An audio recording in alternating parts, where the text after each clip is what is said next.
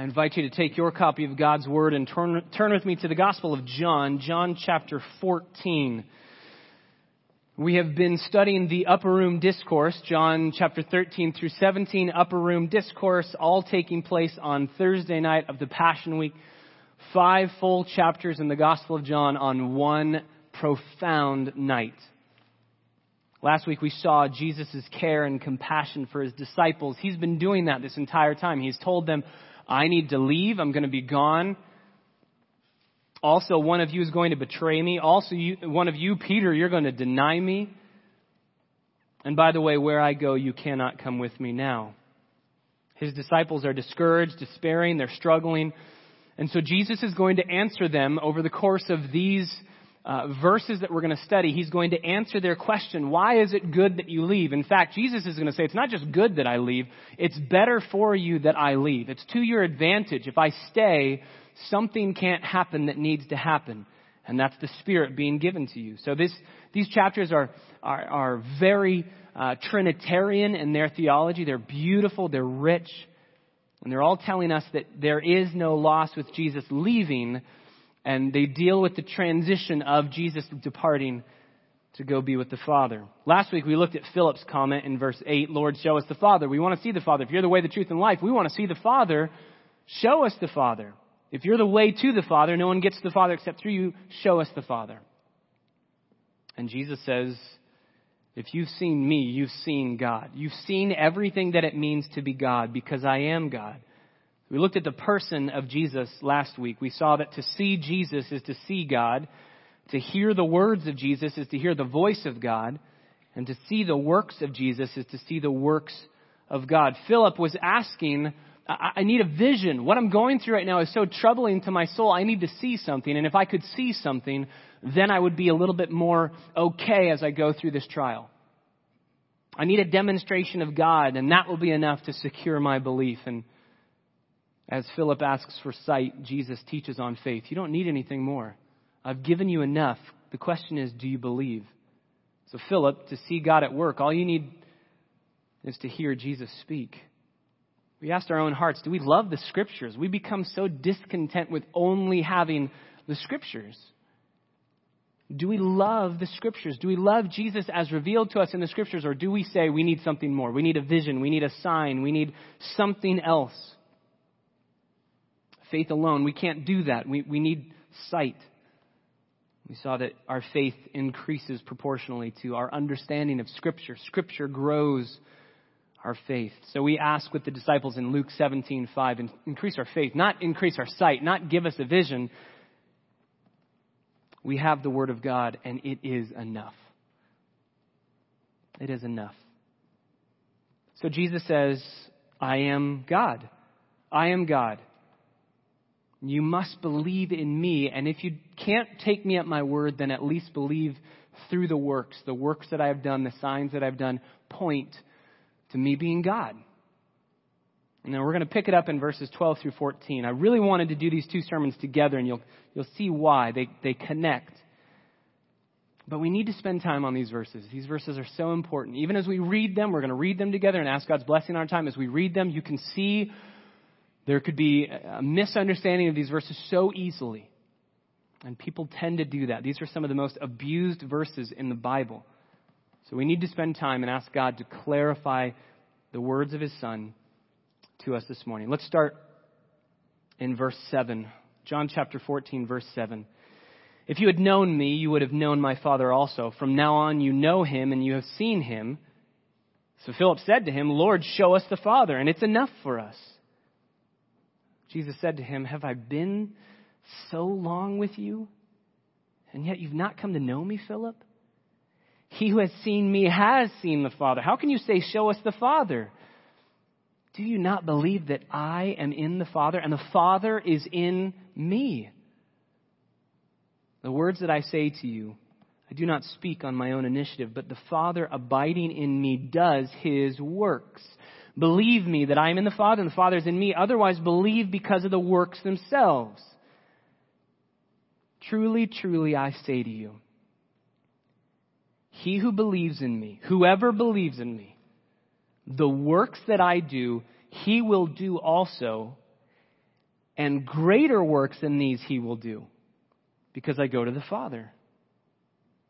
Whatever you ask in my name, that will I do, so that the Father may be glorified in the Son. If you ask me anything in my name, I will do it. Father, these are rich verses. These are profound promises. These are so amazing, almost too good to be true. And that's why Jesus is going to say to his disciples, truly, truly, I'm about to say something that is so profound Listen up, pay attention. It's so unbelievable that you might just let these words go by and think, that's too good to be true. Father, thank you that these words are not too good to be true. They are too good for us to live out on our own, but they are true. So, Holy Spirit, I pray that you would work in our hearts to open our eyes to see your word clearly. As the psalmist prays in Psalm 119, open our eyes that we may behold wonderful things from your law. We want to see and see, not like the Pharisees who see and don't see. We want to hear and hear. We want to see and see. We cannot understand these verses apart from your Spirit. So, Spirit, please be, be glorified, be pleased to work in us to understand, give the gracious gift of illumination to give us an understanding of these verses all that Jesus would be glorified in our midst. We pray it in his name. Amen. These verses, verses 12 through 14, have been so abused, as I said earlier, to, to make faith man centered. These words have been used to make faith about us, man centered instead of God centered. If we're honest, if you just read these verses, that you could potentially come away with thinking, I can do greater works than Jesus on my own strength. I can ask him for anything. He's a genie. He'll give it to me. And so these verses have been used to teach a self-fulfilling faith. We do what we want to do to get us what we want. We do things to get us what we want. But that's not what Jesus is saying here. We saw last week the person of Jesus. This week we're going to see the promises of Jesus. So we saw the person of Jesus last week. If you see Jesus, you've seen God. If you hear Jesus speak, you hear the voice of God. If you see the works of Jesus, you've seen the works of God. This week, we're just going to split this text up into the three promises that Jesus gives. Profound, amazing promises of Jesus. Promise number one, we will do the works of Jesus. The works that he has done, we will do them. That's in verse 12a. Number two, second promise, we will do greater works than Jesus verses uh, 12b, verse 12b. And number three, whatever we ask in Jesus' name, he will do it. Verses 13 through 14. So let's just take those promises one at a time. Being careful, being slow. That's why I wanted to slow down and make sure we understand these verses in their context. So he starts by saying, the first promise, whatever Jesus has done, the works that he has done, we will do those works too. Verse 12 Truly, truly, I say to you, he who believes in me, the works that I do, he will do also. So, truly, truly, it's so important. It's so powerful. Listen up. Pay attention. Uh, you are in your despair in the upper room. You're struggling. I want you to pay attention. Uh, eyes up. Look at me. Those kinds of things. Listen up. And what I'm about to say to you is so important, and it is a promise. Truly, truly, amen and amen. This is going to happen. He has to say those words because the words that he's about to say are so unbelievable, we might just go, eh, it's not going to happen. What is the promise? He who believes, my Bible says, he who believes in me, um, I think a better translation is whoever believes in me. Whoever believes in me, literally it's in the present participle, whoever keeps on believing in me, whoever is working in such a way that they keep on believing in me, they will have this promise. Now, that phrase, whoever believes in me, it's shown up four other times in the Gospel of John. Listen to the promises that are attached to whoever believes in me. John chapter 6, verse 35. Whoever believes in me shall never thirst. That's present participle. Whoever keeps on believing in me shall never thirst. John 7:38 Whoever believes in me out of his heart will flow rivers of living water. John 11:25 Whoever believes in me though he die yet shall he live. And John 12:46 Whoever believes in me will not remain in darkness. Now those are supernatural, for sure. We'll have a, a river of, of life that's flowing out of us, an eternal spring water of living water. We won't remain in darkness anymore, anymore. We will die, but when we die, we will never die. We will live. But at the same time, though those are supernatural things, they're not, they're not incredible in the sense of, it doesn't make sense. It's mind boggling. How can that be? They totally make sense. They're very simple. If you believe in Jesus, these things will just simply happen to you. And now we add a fifth. John adds, whoever believes in me, you will do the works that I'm doing. That's the one that doesn't seem like the others, right? The others make sense. Eh, we'll, we'll, we'll be satisfied. We'll have life. This is great. This is awesome. And by the way, you'll do all the works that I'm doing. That's the one that we scratch our head. But in context of John, this is what every single believer will experience. Whoever. All of the other promises were whoever believes, whosoever. So I say all that to say these promises are not just for the disciples in the upper room. These promises are for you and for me. If you're a believer in Jesus Christ, these promises are for you, any believer. This is you and I.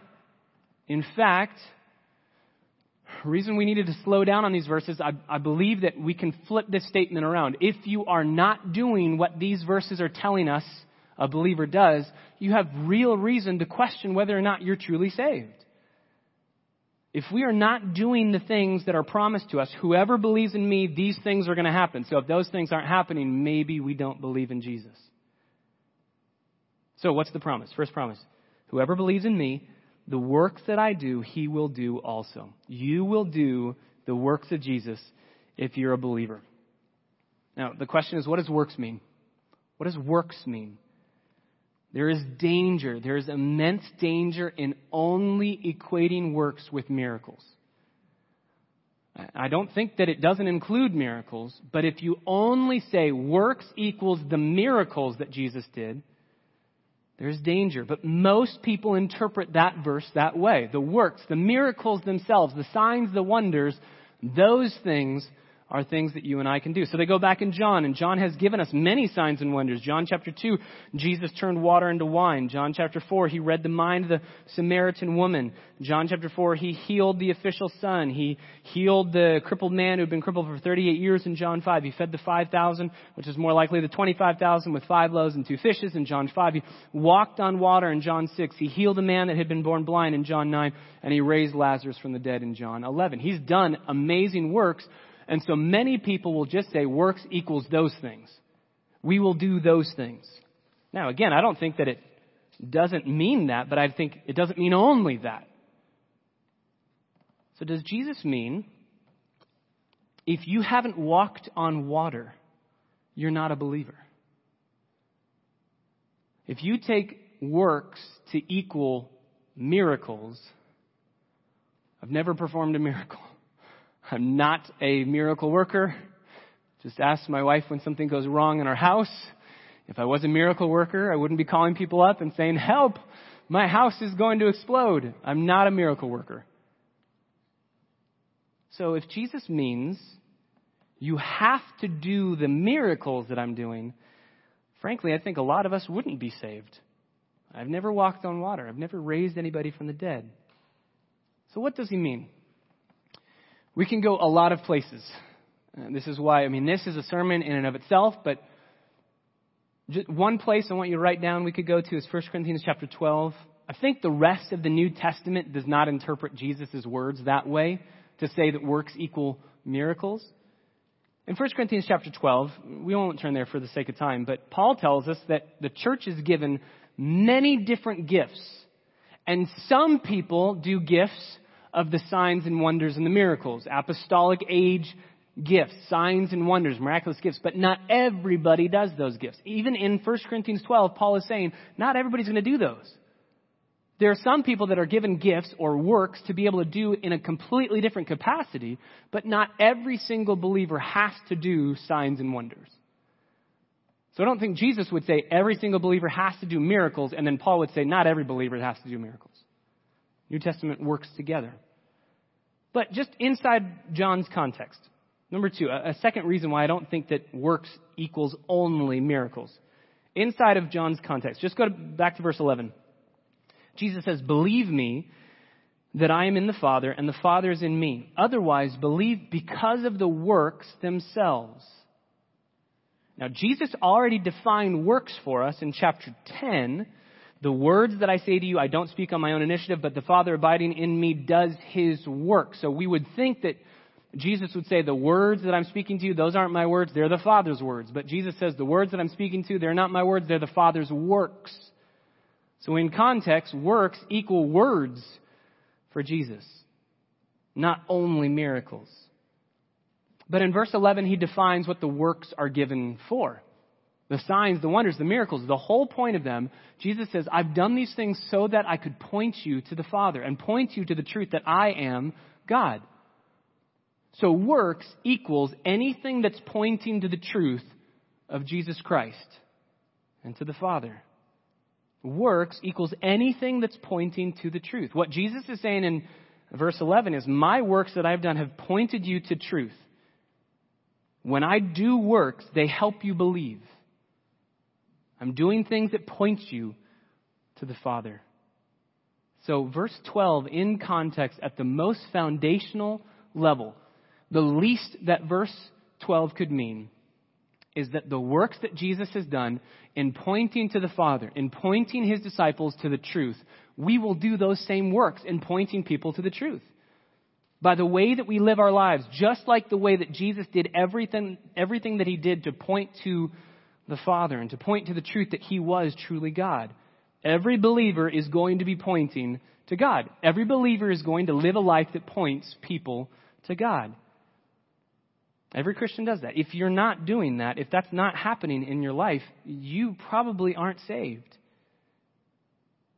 Jesus says, Whoever believes in me, if you've been pointed by my works to saving faith in me, then you're going to point others by your works to saving faith in Jesus as well. He says, I'm not going to be here. I'm going to be gone in a little while. But you are going to be here, and I'm going to give you power to do what I've been doing the entire time I've been here to represent God the Father to a lost and dying world. Remember, again, in context, chapter 13, he says, By this all men will know that you are my disciples, by the love that you have for one another. Your love is a work. Not just miracles, it's the way you live your life in such a way that you're pointing to the truth of Jesus Christ being God, pointing to the gospel, pointing to the fact that Jesus is better than anything that this world has to offer. Does it mean more than this? Does it mean more than just the way you live your life? Potentially. But I'm still skeptical for a number of reasons, but just one. Back in John chapter 10, verse 25, the phrase, the works that I do, it's only used one other time in the New Testament, and Jesus uses it here in John 14 and one other time in John 10. And he says, The works that I have done, the works that I do, I do to testify. They testify the truth about me. They're witnessing the truth about me. Works are meant to testify to truth. Think of Matthew 5, verse 16. That others may see your good works and glorify your Father in heaven. What's the good work that's there? Being poor in spirit, mourning over your sin, hungering and thirsting after righteousness, um, praising God and rejoicing when you're persecuted. Not signs and wonders. Not miracles in the sense of external miracles. So every Christian does this. The first promise that Jesus gives us is I'm going away, but if you believe in me, you'll carry on the work that I'm doing. You're going to point other people to God. You will do it. We will be the aroma of Christ. We will be the light of the world. We were dead and now we're alive. We are created for good works. We read that a couple weeks ago in Ephesians chapter 2 verse 10. We were created for good works that we would walk in. Those good works are not only miracles. They are a life put together with words and deeds that help people believe in Jesus. Every Christian has a life that points to God, that treasures Jesus in such a way that other people say that person is about God. That's what Jesus is saying. So he promises, whoever believes in me, he will do the works that I'm doing. He's going to keep on doing the works that I'm doing. Just because I'm gone doesn't mean that the work stops. The mission continues. Promise number two, he says, it doesn't just continue, you'll do greater works than I have done. That's another reason why I think we can logically say works doesn't equal miracles. Some people say it does, and we will do, point number two, promise number two, We will do greater miracles than Jesus himself did. If this verse, when Jesus says, greater works than these he will do, if this verse means that we will do more miraculous miracles than Jesus did, I don't think anyone's ever been saved. If you have to be saved to do greater work, or if you have to do greater works to be saved, nobody has done a greater work than Jesus. People raise people from the dead, right? We see that in the book of Acts. Paul raises somebody from the dead. But nobody has raised themselves from the dead. That's impossible. Only God can do that. And Jesus did that. So that, that's not what Jesus is saying. Jesus is not saying, you will do more spectacular miracles than I do. He's saying, you will do greater miracles in the extent of the miracles. Not greater in kind, greater in the extent. Greater in the extent of the miracles. There's a huge clue to tell us that. The clue is in the end of verse 12. Because I go to the Father. You will do greater works than I'm doing because I'm leaving. Why is that a clue? Because since Jesus leaves, he can give us the Holy Spirit. That's what he's going to say in the next couple chapters. He's going to say, Because I leave, it's better for you that I'm gone because I will give you the Spirit. The Spirit can help you do things that I was limited to being able to do. I couldn't do certain things. Jesus had limitations when he lived on the earth. He couldn't always be with his disciples. He couldn't be in two places at once. Though he was omnipresent as God, he surrendered the independent exercise of that to the Father. So if the Father wanted him to be that way and to use his omnipresence, he could totally do that. But he surrendered all of those, uh, the independent exercising of all of those um, attributes to God, the Father. But if, if he leaves, he can send his Spirit. And if he sends his Spirit, he will be with us and He will never leave us or forsake us. He could not say that promise while He was on the earth about His own relationship with His disciples. I will never leave you or forsake you. He's about to leave them. He's about to die on the cross and no longer be with them. But when He rises from the dead and He says, I'm going to ascend into heaven, that's when He says, I will be with you always. Because now that I'm gone and I give you my Spirit, He'll never leave you. I'll be with you wherever you go. John chapter 14, verse 16. The helper will come. If I leave, the helper will come.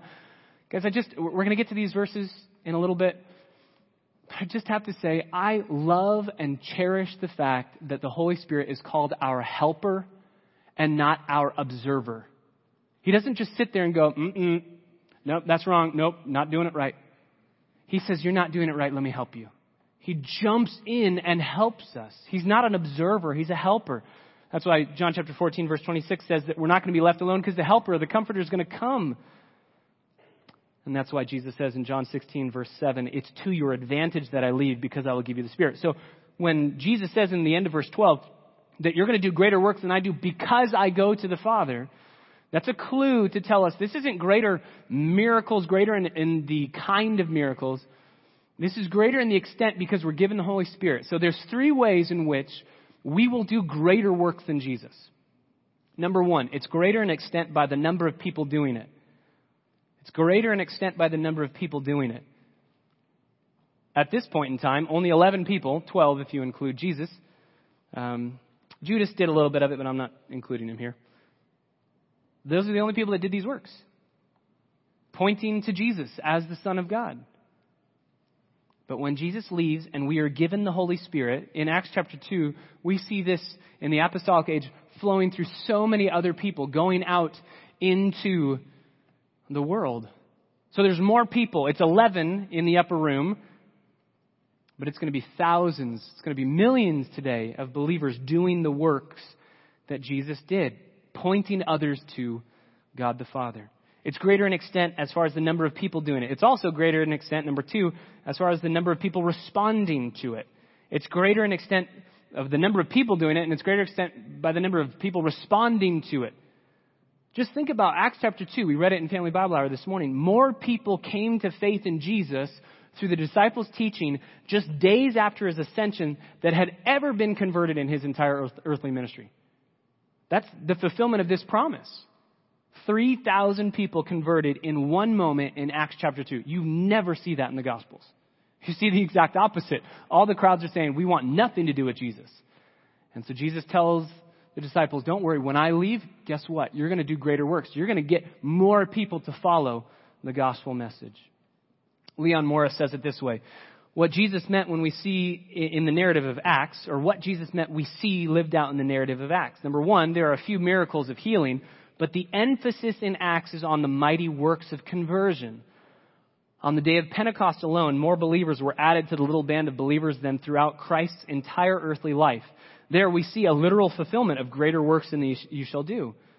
Number two, during his lifetime, the Son of God was confined in his influence to a comparatively small sector of Israel. After his departure, his followers were able to work in widely scattered places and influence much larger numbers of people. But they did it all on the basis of Christ's return to the Father. They were in no sense acting independently of him. On the contrary, in doing their greater works, they were his agents, with his power flowing through them. So greater in the extent of the number of people doing the works, greater in extent of the number of people responding to the works.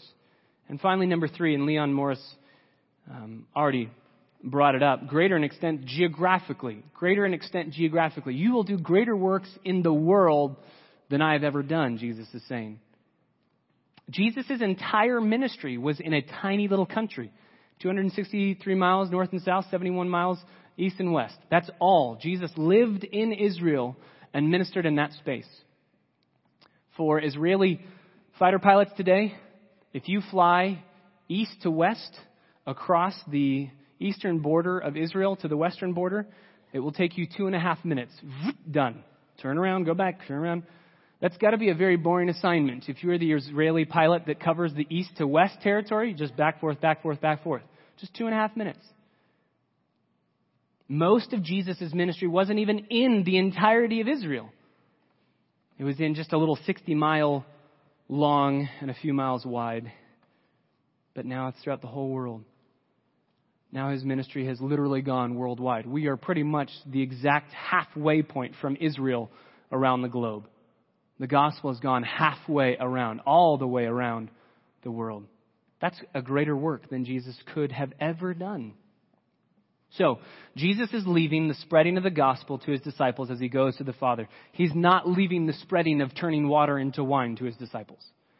He's leaving the spreading of the gospel. Chapter 15, verse 26, when the Helper comes, he's going to testify about me. When the Helper comes, he's going to give you truth to testify about Jesus. Not when the Helper comes, he's going to give you great signs and wonders and miracles to do.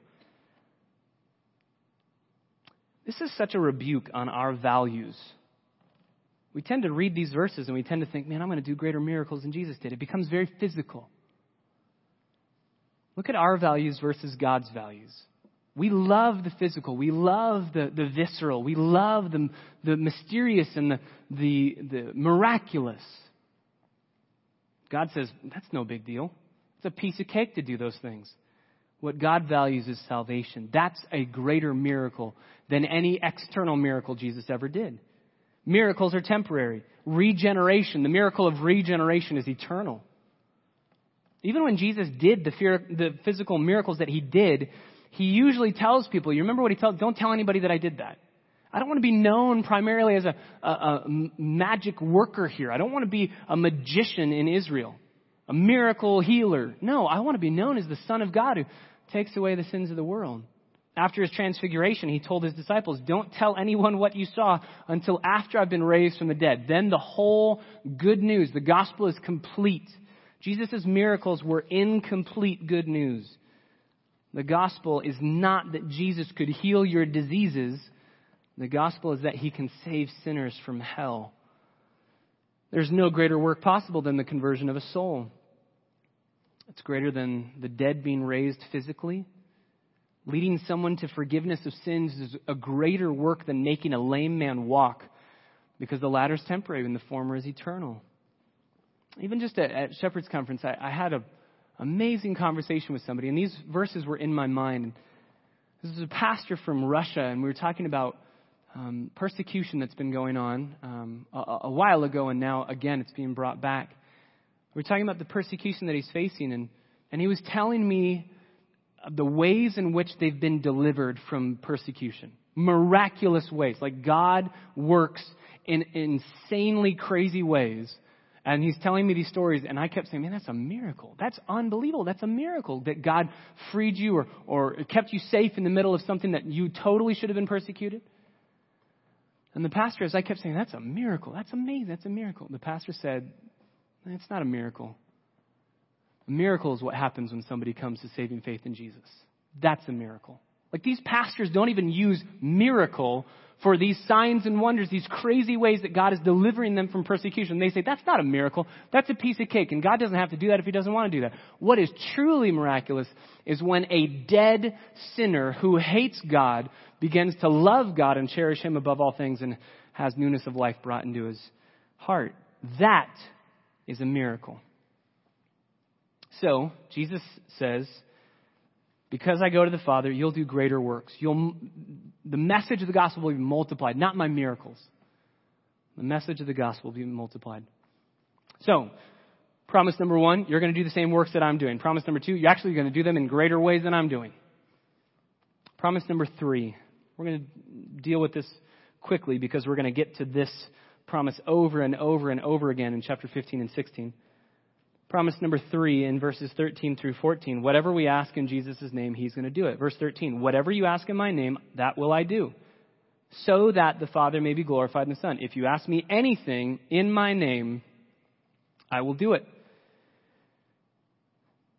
Again, our, our selfish fleshly mind uh, is betrayed by our typical hermeneutic, our interpretation of this verse. We turn this verse into, God will give me anything I want. And, we, and then we just say, well, in Jesus' name, that becomes the Christian abracadabra. Just if I use that, then I can get whatever I want. He promised me I want a Porsche in Jesus' name. Boom, abracadabra, Porsche. There are many professing believers that claim that's what this verse means.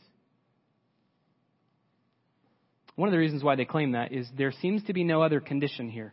There seems to be no condition like you need to do these things. It's just, hey, if you pray in Jesus' name, you'll get whatever you want. There's no condition like in chapter 15, verse 7. If you abide in me, then you can ask for whatever you want and I'll give it to you. So you have to abide in Jesus.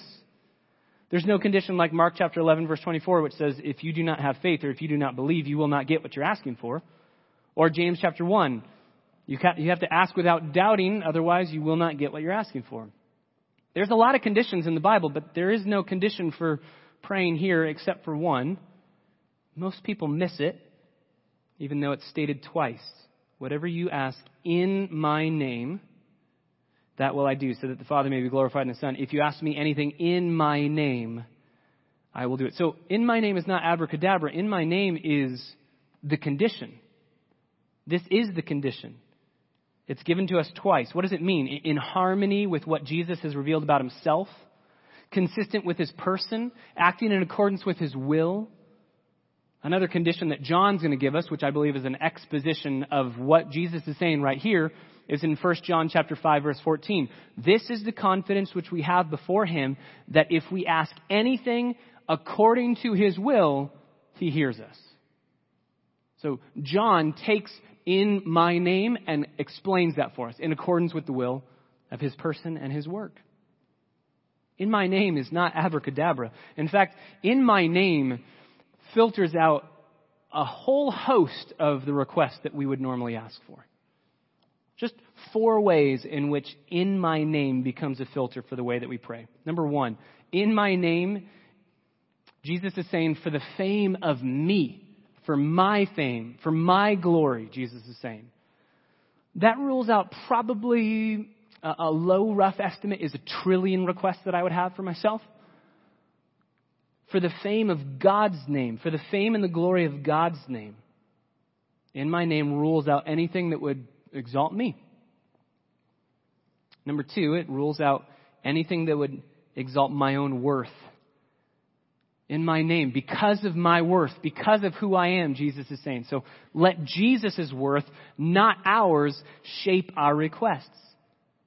So for his fame and his glory, because of his worth, not our own, he is central, not us.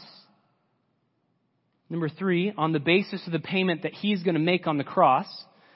So we can't come to him without the gospel, and we need the gospel to shape every request that we would ask. And number four, according to God's sovereign wisdom. Not our will, but his be done. It's not about us. This is not a man centered, man's faith centered request. This is God centered. And again, just to qualify it, in verse 13, whatever you ask in my name, that will I do, so that the Father may be glorified in the Son. It's not about you, it's about God being glorified.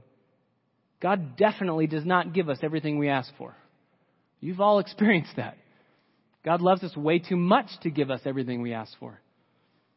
I personally think that I know when my kids should be saved. I do. I think I know the exact moment and time and date.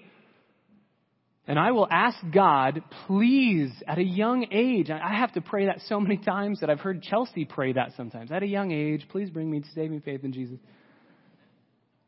I think I know when God should save my kids. But I'm not sovereign. And this verse does not turn me into a sovereign. Whatever I ask in the name of Jesus, He'll do it for me. Like now I'm on the throne and I get to, to determine when things should happen. Back to Ephesians chapter 2 verse 10. God has given us good works that we should walk in. He's prepared those works beforehand that we should walk in them. I think what Jesus is saying here is ask for whatever you need to help you do those things. Whatever power you need to help you do those works that I've prepared for you, uh, ask it, and I'll help you. We're not left alone. I'm leaving you, but I will help you. I'm going to be gone, but I'm going to help you. Notice verse 13. Whatever you ask in my name, that will I do. And then into verse 14. If you ask me anything in my name, I will do it.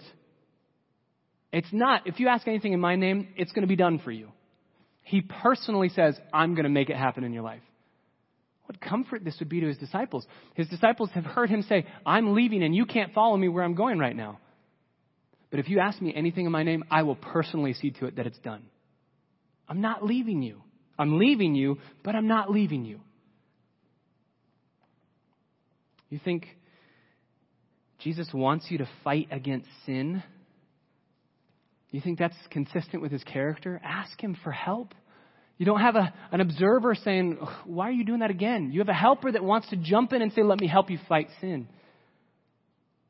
I think Jesus wants you to glorify the Father. You think Jesus wants your love for Him to grow and to have greater affection for Him than anything in this world? You think Jesus wants you to love His church, love the bride, and have an affection for her that's undying?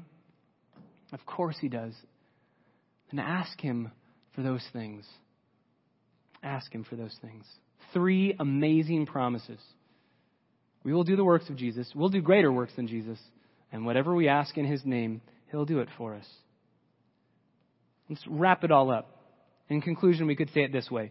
We will carry on Jesus' work of pointing people to Jesus. We'll do it even to a greater extent than Jesus did, and we will have access to Jesus and we can ask Him for whatever we need to carry on that work. These are profound promises. We're not left alone. We're not left alone. Or to say it another way, the result of our faith, whoever believes, is to represent God, not to create a man centered representation, to look at me. And the request of our faith, when we're asking Jesus for something, is to glorify God, not to glorify ourselves. Faith is God centered, not man centered these verses are not man centered of, I want to do greater works. Let me do signs and wonders and miracles. And yet, how many people have turned them into those? I, I want to just do really amazing, miraculous signs and wonders. These verses are a call to the mission that Jesus gave to his disciples and to us as well to go out and to carry on the work of pointing to Jesus as better by far than anything this world has to offer. So, two questions in conclusion. Number one, do you believe in Jesus? These verses all have a condition. Whoever believes in me. Do you believe in Jesus? Do you believe the gospel, the good news of Jesus Christ? Do you know the bad news? Do you know that because you are a sinner, as all of us are, Romans 3.23 says, we've all fallen short of the glory of God. We all deserve the penalty for our sins. Romans 6.23 says that the wages of our sin is death. We deserve a penalty because of our sins. And that penalty is eternal wrath, separation from God forever in hell.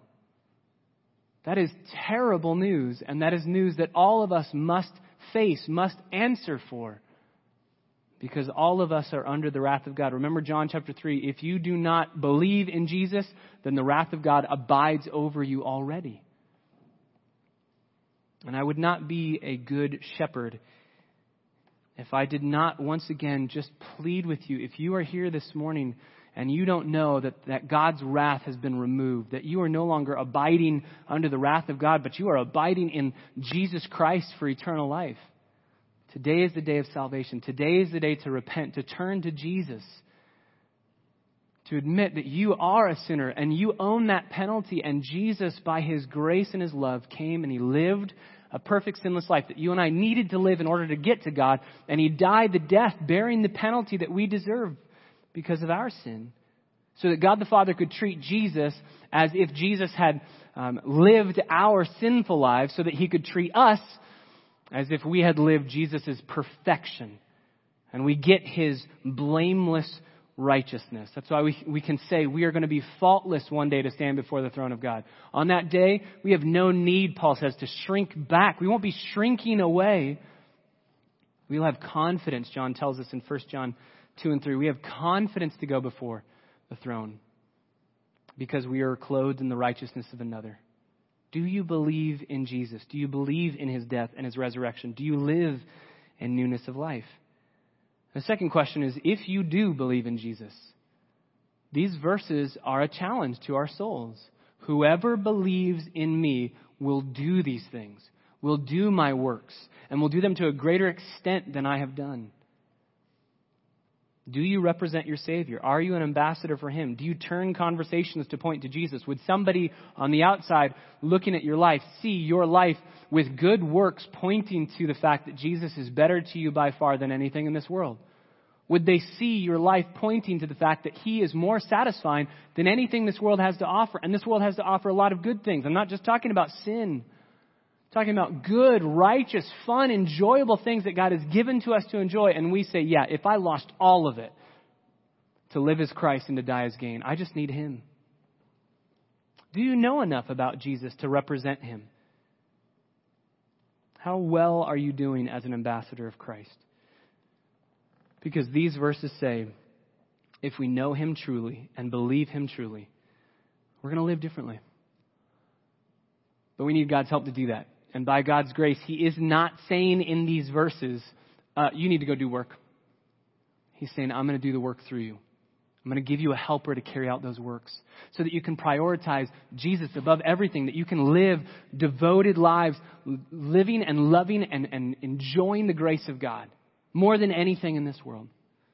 And showing the world Jesus is my Lord, He's my Savior, and He is my life.